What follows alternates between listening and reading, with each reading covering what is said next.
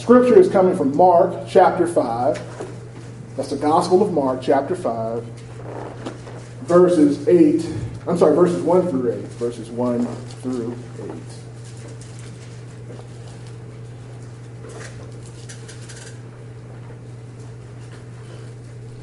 Amen. Sounds like we're getting close, amen? Amen. Verse 1 reads, in Mark chapter 5, verses 1 through 8, verse 1 reads, they went across the lake to the region of the Gerasenes.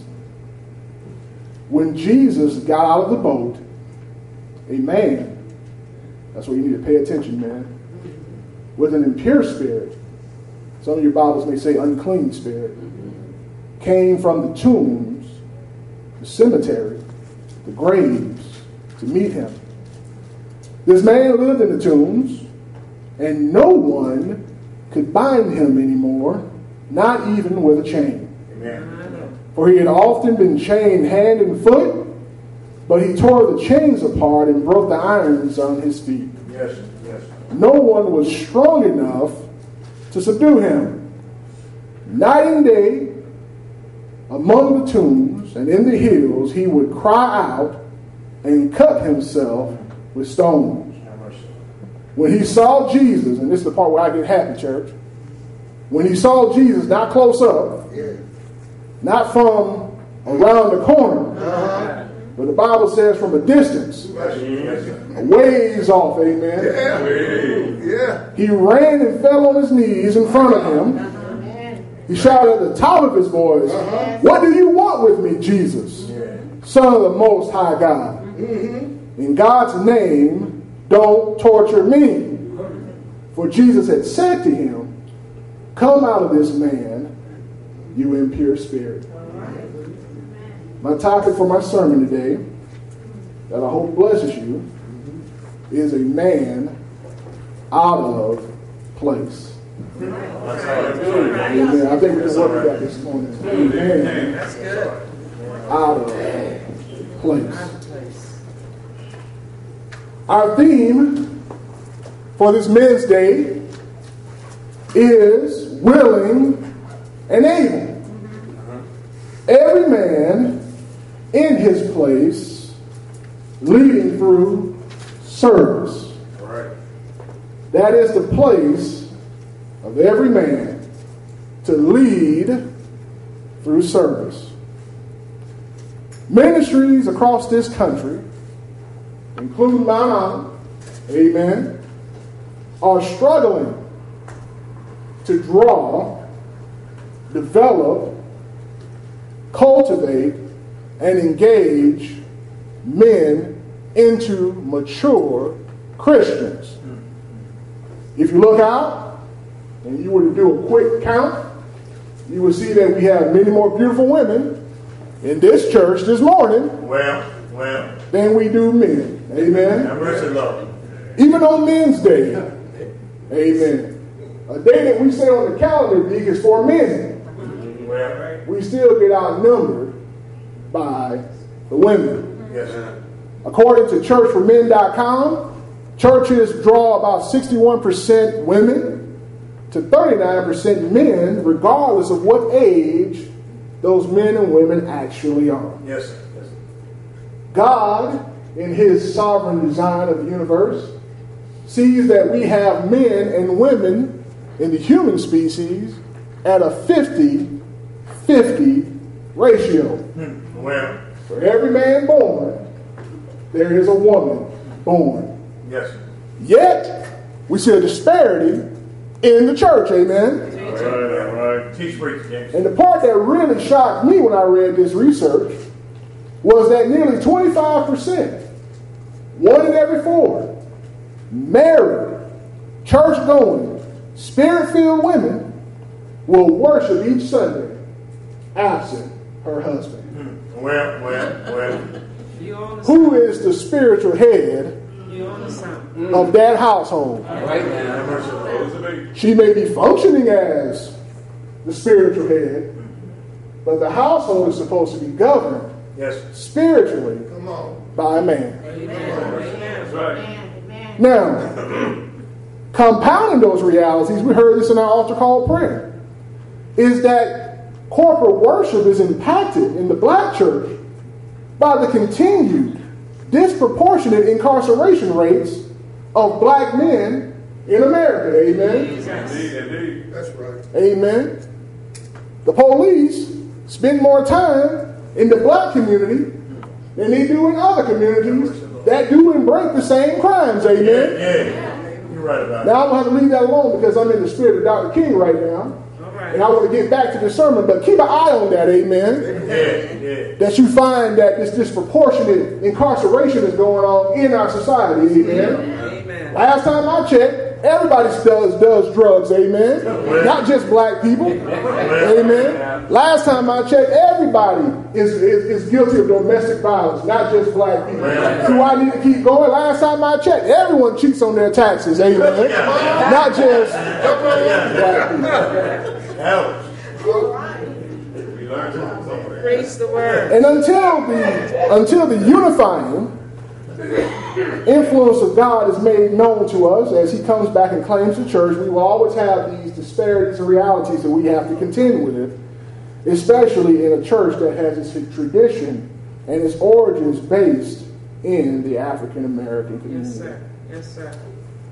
However, if I were to try to come up with a solution, Sister Jackie, as to what do we do about these men who aren't in church, and Deacon Gibbs, what do we do with these brothers who we can't get to come to work in the Christ meetings and to get to become more involved in our church, I think I'm going to draw some inspiration, if you will, from what my Lord and Savior did when he encountered a man who was under the influence, the control of a demon legion. Yes, sir. Yes, sir. Yes, sir. Yeah.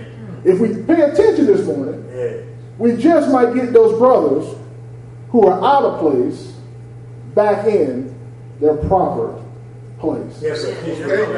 Okay. My first point this morning is we need to look at the condition of this man known as the demoniac. See, oftentimes we will see people suffering and we won't help the person actually overcome the situation. Amen. I'm preaching right now. Yeah. I'm preaching right now. We're about to stop teaching. We're about to start preaching. Amen. Yeah, right. And see, this condition this man had was that he was actually possessed by a legion of demons. Amen. Some Bibles call him a demoniac, meaning he was full of the devil. And then some Bibles called him Legion, amen. That was the answer that he gave when Jesus asked who he was. Yeah. Now, you can't just be a Bible reader and read past that word Legion and not ask questions of the text. Right. So me trying to help you out here so you can get your money's worth this morning, I went and broke down what the word Legion meant, amen. Yeah. Amen. The word Legion draws its origin from the Roman army. Yeah. And it represents about 3,600 men. Amen. Yeah. Now, if you read that and understand what it's saying, when the demon answered Jesus back, the demon basically told Jesus that we are 3,600 demons strong inside this one man.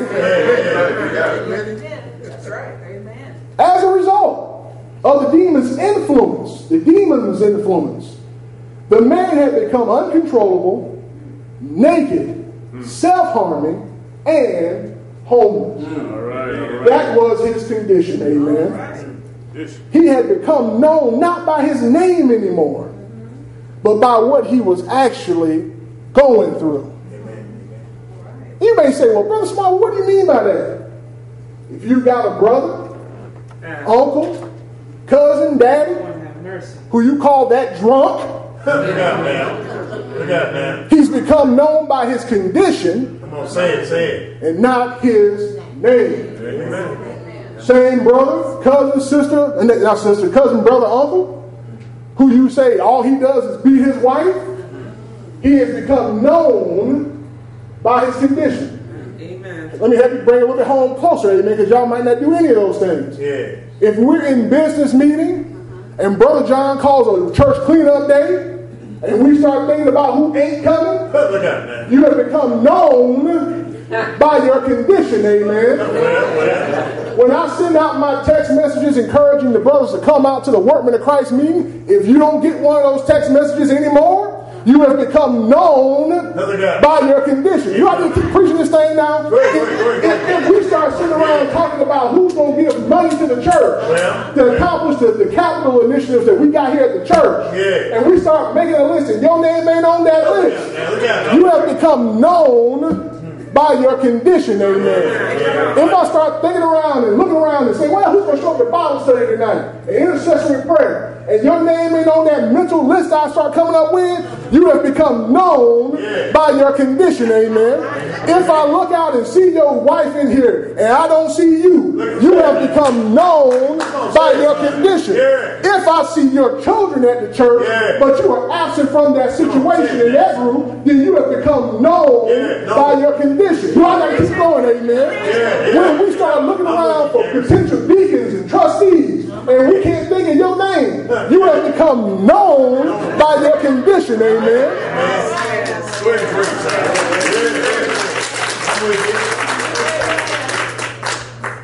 And you might be saying to yourself, well, I'm not demon possessed. My name is John Doe. I'm not demon possessed. Well. But when I find Deacon Gibbs, Deacon Bob, is when I talk to brothers and I ask them, Sister Jack, I say, hey, we've got this Workmen of Christ meeting going on. Hey, the pastor needs us to get together on this. And they start replying back, not with their name. Really. Something else responds out of them. Come on, come on. They start talking about what their wife needs them to do. Well.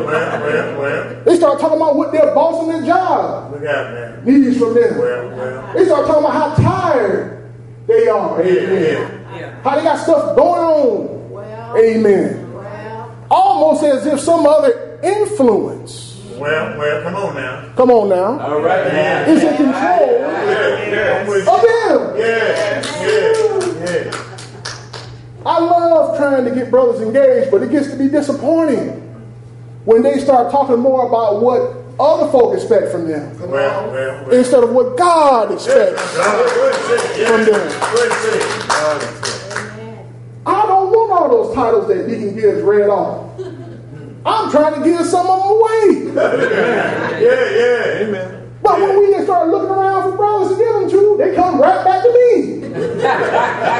You know how it is when you try to put out a dog, a stray dog, you take the dog down the road, and you don't take the dog far enough so the dog finds his way back home? That's how it is when I give out those titles. I'm like, here's a trustee. It comes back to me. Oh, here's a kitchen coordinator. Oh, it comes back to me. Here's a Sunday school teacher. Oh, it comes back to me. And as you heard Deacon Gibbs say, well, here's some financial support. That's the dog there.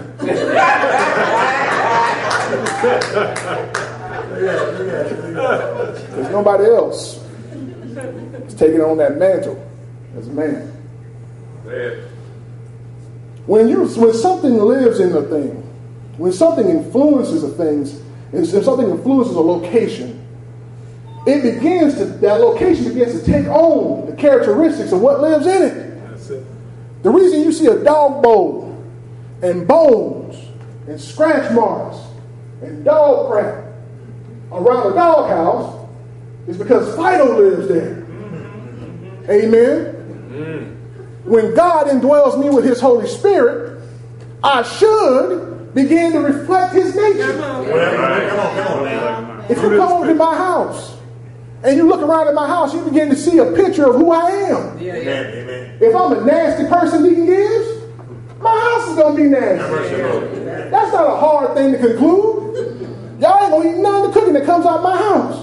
Because you say that brother doesn't keep by what? Clean house. Amen. Don't get quiet on me, church.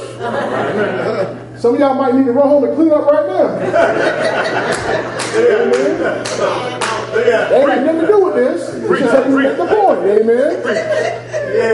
Amen. Yeah. Accounted in Scripture, we see that those in the man's community had attempted to treat the symptoms of his condition, but not the condition itself. That's right.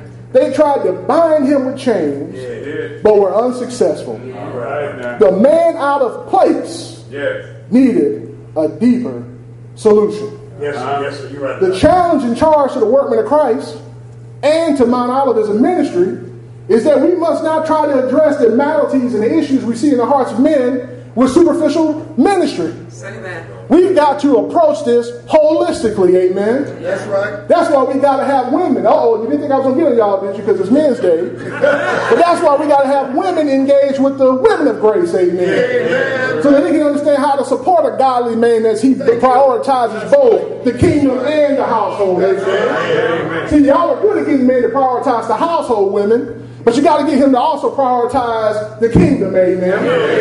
And we need help on both fronts to do it. Because at the end of the day, a brother ain't going to listen to me over his wife, amen? I don't care how persuasive I am. I don't care how many ribs I cook. I don't care how many pastries we break down into the work of Christ means. When that brother gets up in the morning, he don't want to be next to an angry woman. So he is not going to listen to me. Amen. Tell the truth. You should want a man who looks like Jesus, who walks and talks like Jesus, who stands firm and tells the spiritual issues in your family that this is a household dedicated and sanctified and covered by the blood of Jesus, and there's nothing in this household going to go on that Jesus doesn't want to go on. You should want a man who looks like that. I don't care what your ideal of a perfect man is, women. If he doesn't look like Jesus, you might be encouraging that brother to die and go to hell. Have mercy, Lord. Have mercy, Lord. And if you really love that man, you're going to want him to look as much like Jesus as he can. Amen. Amen. Amen. And the only way that's going to happen, women, is if you look as much like Jesus yourself.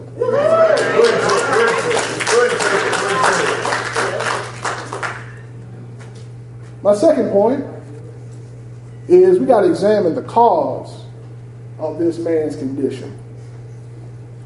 Men being out of place in our churches and communities is caused by influences and pressures from the world, their households. I need to get closer to that bone deep. The wives and families. Yes. James chapter 4 says, "You adulterous people, don't you know that friendship with the world means enmity, hatred against God? Indeed. Therefore, anyone who chooses to be a friend of the world becomes an enemy of God." Amen. See, this idea of adulteration and adultery is the idea of mixing of things together that don't belong together. Okay? Amen. I got to make this really clear because y'all might not get this. You might be confused about this.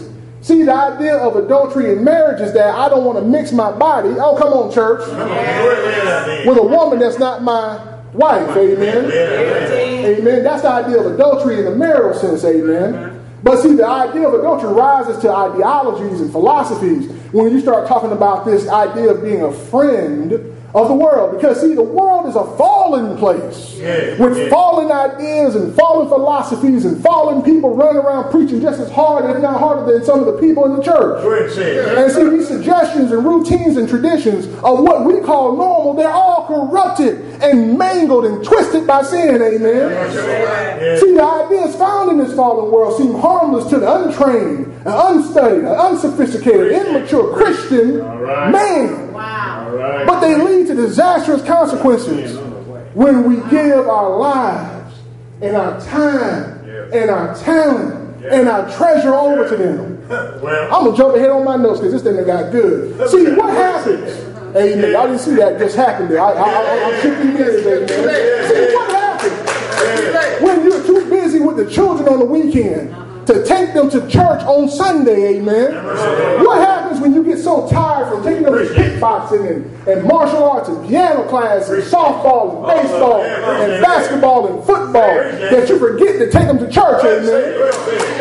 Oh, you out here to make it clean? What happens when your church needs financial support, man, and you just spend all your money on baseball equipment, all your money on football cleats, all your money on basketball equipment, trying to produce the next LeBron James when your son's walking around at 5'2" He's 17 years old. What are we going to do, sir? Don't become the weekend warrior, amen. Falling into the trap of the world around you trying to keep up with the Joneses. If your son is as big as me, I guarantee he doesn't need to be in football too much to get noticed by a coach, amen. If he's got the physical talent, he's going to shine anyway, amen. The Bible says that our talent is what brings us before what? Great men. Not sacrificing our time, our talent, and our treasure, and our weekends away from the church. That's not what brings us before great men. It's the talent that God gave us. And if your child has a talent, then God bless you for that great gift that you got in your child. But don't sit there and die and let that child grow up without being spiritually developed, because you're trying to cultivate a secular talent with God instead of a spiritual relationship with the Lord. And I'm so tired of folks in the church. I'm getting there now. Hiding behind, I'm spending time with my children, but they're dying and going to hell because they don't know the Lord. You've got to show them how to prioritize Jesus in everything we do. Everything. That's the challenge. It is a challenge. I don't wear all those hats because I don't have other stuff I can do at that time. I love Jesus. I prioritize around Jesus. You have to begin to look at your life because you're a man out of place. I told a story in Sunday school one time about how I walked around at my little nephew's flag football game one Saturday. And I had this just moment of clarity, and I looked around and I said, wait a minute. Yes. There's all kinds of men out here. Yes. All kinds of men, just men as far as the eye can see. Men. And I'm talking about there was one dad who was so into the football game that I couldn't tell if he was the coach or just a father watching from the sideline. Yeah. I couldn't tell who the coach was. Yeah. I couldn't tell. And because he was out there giving directions just as hard. I said, are you the coach? No, I'm not the coach. I'm just my son plays. And I'm like, okay, well, let me get away from you, brother, because you are really into this football. You know. And the thing is, the statistics tell us that the chances of your son being a professional athlete are slim and next to none. So let me tell you how the devil got slick. Can I tell you how the government got slick? Well, they can get a scholarship to college. They can get a scholarship to college to go play football or play sports. This is true. But the chances of that happening are still very slim to none. You might want to start showing them how to be disciplined and apply their mind in studying and rigor so that they can use their academics to get to where they're trying to go. Amen? How about another strange suggestion? Take that money that you're spending on all that sport equipment, all them camps, and save that money, invest that money, get a nice yield in return if the stock market is acting all right, and then send them to college with a college fund, amen? That you can save. You've got to get back into place holistically. Yes, sir. See, if you're a man who finds himself, I'm going to get in trouble with this, Reverend Wilson. But if you find yourself loving on other women who ain't your wife, brother, you out of place. Amen. If you find yourself sitting at home Wednesday nights when you able-bodied and you could come out to a Bible study and hear the pastor, what the pastor's prepared for us to learn as a church, brother, you out of place. Amen. Amen. If you ain't on that list of brothers that we can count on to give financially and support the church, brother, you out of place. Amen. And I don't care who gets mad at me today. I've got guns at home. I've got knives. And I'm big and strong. So if we got to take some things back to that level to get you to be back in life, we can take that too. Because the most important thing is for you to die and go to heaven and not live your life comfortable dying and going to hell. Amen.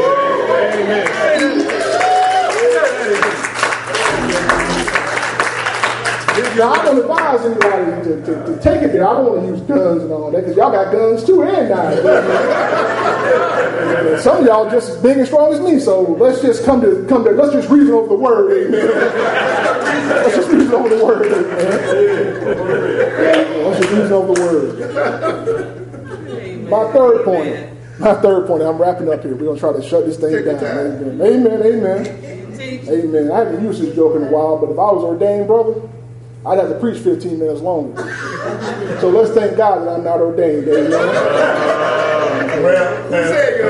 Amen. I haven't used that joke in a while. The third point, we've talked about the condition, for those who like to take notes. We've talked about the cause. Now, like any good doctor, we need a cure. Amen? Amen. We need a cure. Jesus recognized that this man was out of place. Those unclean demons had driven him to live in a place, according to Jewish custom, that was considered unclean. Amen?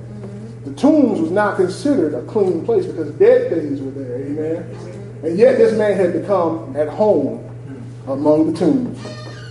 To begin to tackle your position, meaning being wrong in the kingdom of God, you've got to first, as Jesus did, recognize the man's problem. You've got to recognize your problem. Amen. Ephesians chapter 6, verse 11 through 12 says, "Put on the full armor of God, so that you can take your stand against the devil's evil schemes.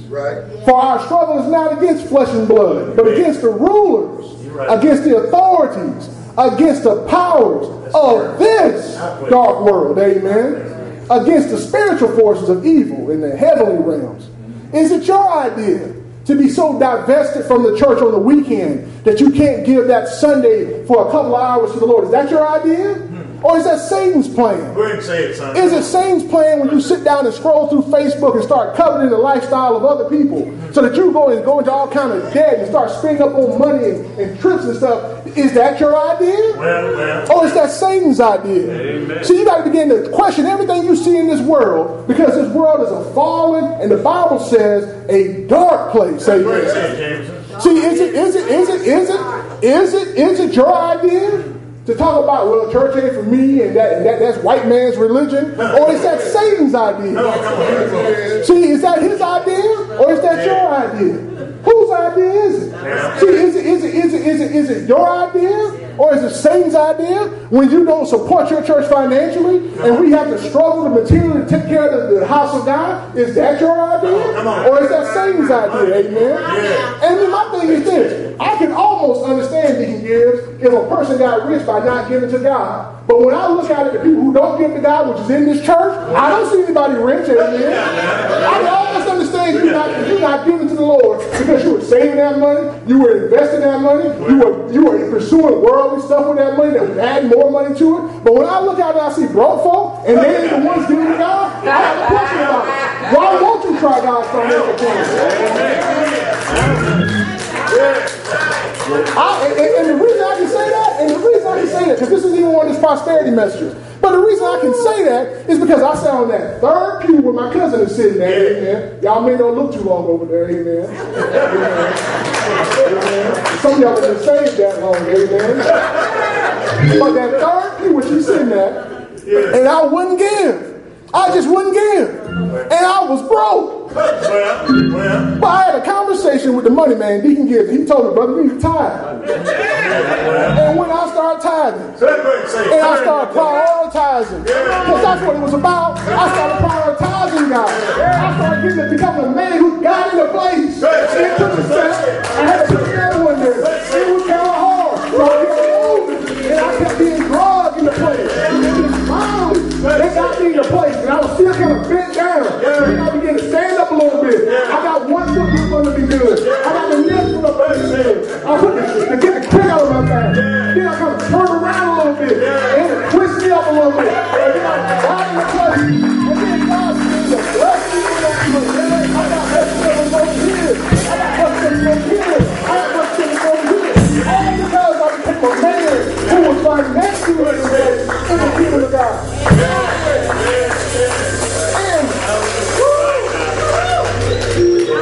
And this is because Jesus' dominion in my life began to have influence over my finances. This is the second part of the cure. After Jesus recognized the man's condition, Jesus walked up, asked God, and took dominion over the man's situation and circumstances. He took a domain over the demons and called the demons out of the man. So that's the problem we run into in church. It's no surprise to me why men aren't in place. It's because it's because we have not applied the word of God as men in those situations and circumstances to establish priority as we are in the kingdom of God. The Bible says in Mark chapter 8, verse 34, then he, Jesus, called to the crowd to him alone with his disciples and said, whoever wants to be my disciple must deny themselves and take up their cross and follow me. It's a sacrifice, man. To be in place is a sacrifice. I'm tired. I got 4 hours of sleep last night, but I got to be right here in place. I got to be in place. Because God told me that if I want to be like Jesus, if I want to follow Jesus to heaven, that I've got to take up my cross, deny myself from sleep, put together a sermon, put green beans, sprinkle garlic in them, sprinkle a little bit of salt in them, make sure we got some turkey neck in them, because I know Corey Tucker like pork, and then put all that together, throw it into the back of my car, take them hot pots and put it back there, get myself dressed, run to the church, grab my notes, get into the lectern, stand up there, hands ain't tucked in the way out of the church, set up a computer, the internet's broke, pull up the lesson on my phone, and all so that I can be in place to do what God has called me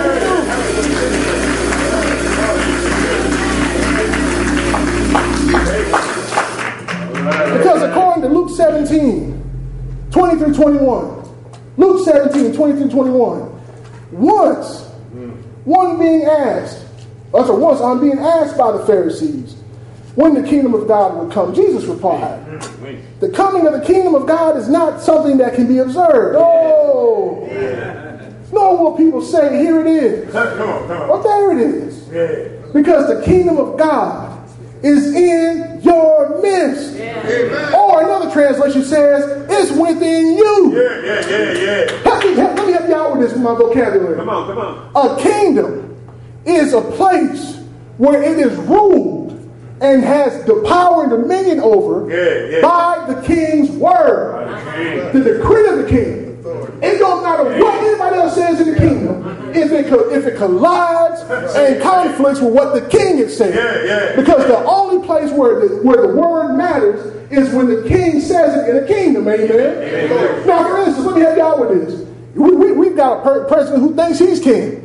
He can say all he wants to about America, but it doesn't matter over in Europe, doesn't matter in Russia. Well, it might matter in Russia, but it doesn't matter in Australia. It doesn't matter in India, because he's not the president of those countries. Amen. So when I say that I'm a citizen of the king, when I say that I'm a child of God, when I say that I'm in the kingdom of God, see, that means that I listen when the king is to when the king speaks to me, because I want to make sure I'm honoring and I'm cherishing, and I'm respecting, and I'm loving the word of the king. See, for a man to change your priorities, for you to go through that transformation and stand up in place in all these different areas of your life, your family, your marriage, your church, your community, your career, your job, all of those places where you need to stand up spiritually as a man, you've got to submit yourself to the dominion of the king. Baby. When the demons heard Jesus, when they saw him coming from afar, they submitted. Yeah. To Jesus? Yes. Jesus is dominion extended to them? Yes. So my question is, are you any worse than a demon? Mm. Wow. Are you less than a demon spiritually? Come on. If demons obey Jesus and tremble, come on. Why not men at Mount Olive? Yeah.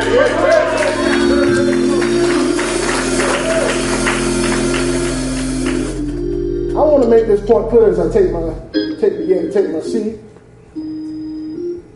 Everyone was not happy when Jesus cast those demons out of that man. And he became influenced by God. That's right. Yeah. And not those demons. Some folks, thank you, Pastor Bates, were injured, materially speaking. There was a herd of pigs that Jesus cast those demons into. And those pigs ran off a cliff and killed themselves. Yeah. And as a result, the pig farmers got upset. Yes, they did. Now let me help you paint this picture. They weren't rejoicing that this man who had been breaking chains and cutting himself and living out among the tombs, walking around naked, had come to his senses and had been restored back to a life well lived and well deserved. They weren't worried about that. They weren't rejoicing and shouting at Jesus over that. They were mad because they had lost their swine, amen. They had lost their prophet, amen. Might I suggest to you today, men of Mount Olive, and men visiting Mount Olive, and boys who one day are going to grow up to be men, that there are people in your life who won't be happy when you begin to stand back up in the place, when Jesus begins to put you back up in the place. The little league coach, the football coach, the dance coach, the weekend vacation planning people, all of us will have issue with you starting to stay home and actually serve the Lord. Amen. Your couch manufacturer who you keep buying couches from wearing them out on Wednesday night, they're going to be upset when you start wearing them out a little bit late. Yeah, they're going to be a little bit low. Can I think of real quick this morning, Reverend Foster?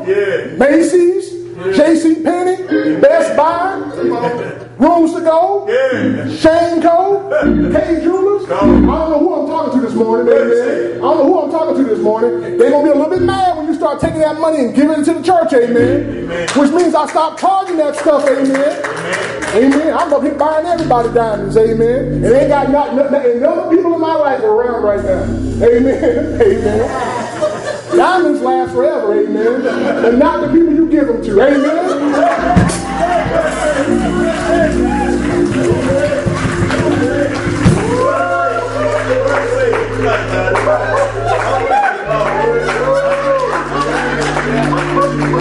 Help me, Holy Spirit.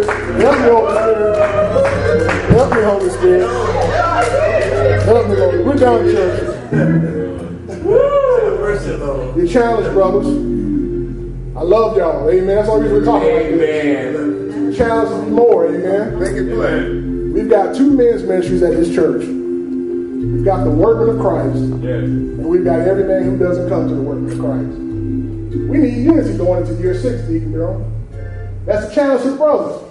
And it don't take much to carry the place, does it? You just got to find one Saturday out of them 9 we have each year to come and be a part of the workmen of Christ. Amen. We need to consolidate, brothers. There's unity, there's strength in unity, amen. Amen. Let me tell you about a little unity. Mike Bell, man, I walked up to him and I asked that brother, I said, man, would you mind putting together a male quartet?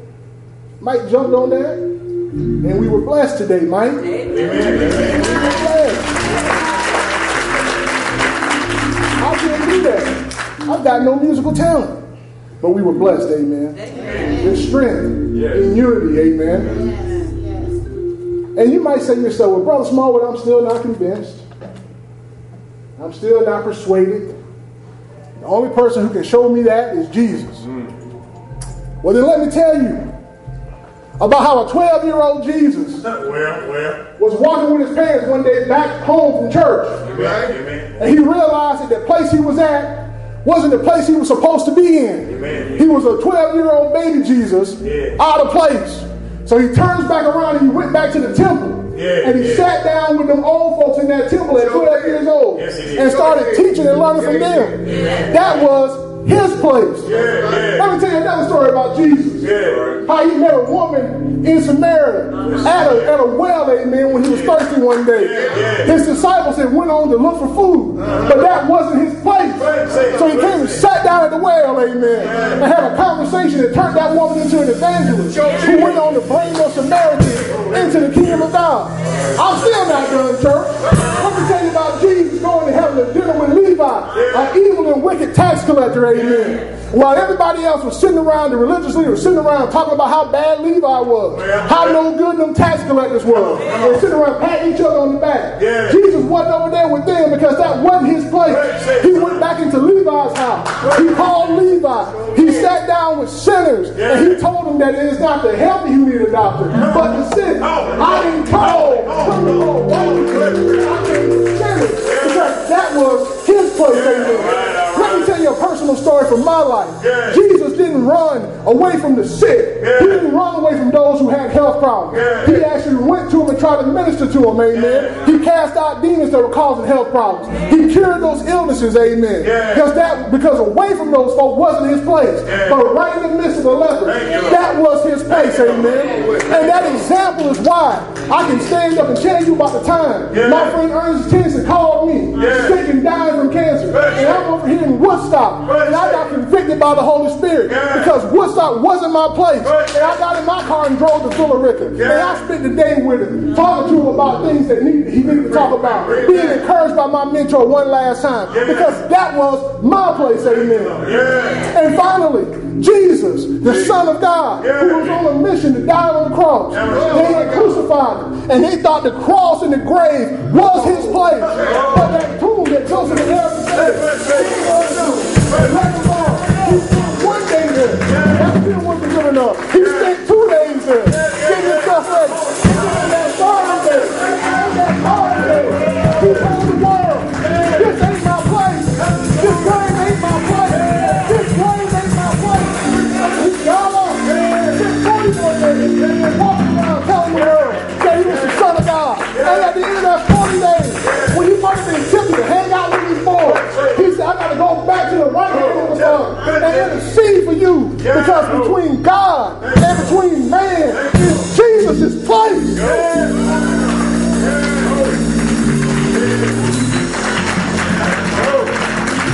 That's his place.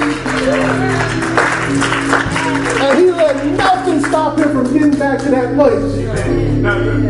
So my challenge to you today, men, and the question you need to leave asking yourself is, am I a man out of place? And it's not hard to get back into place. It just takes a little bit of obedience in one thing.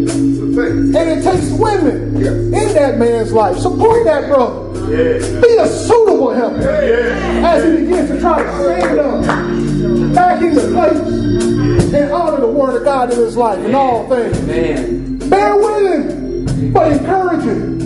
And while you're putting on that honeydew list, put some Jesus do on there too.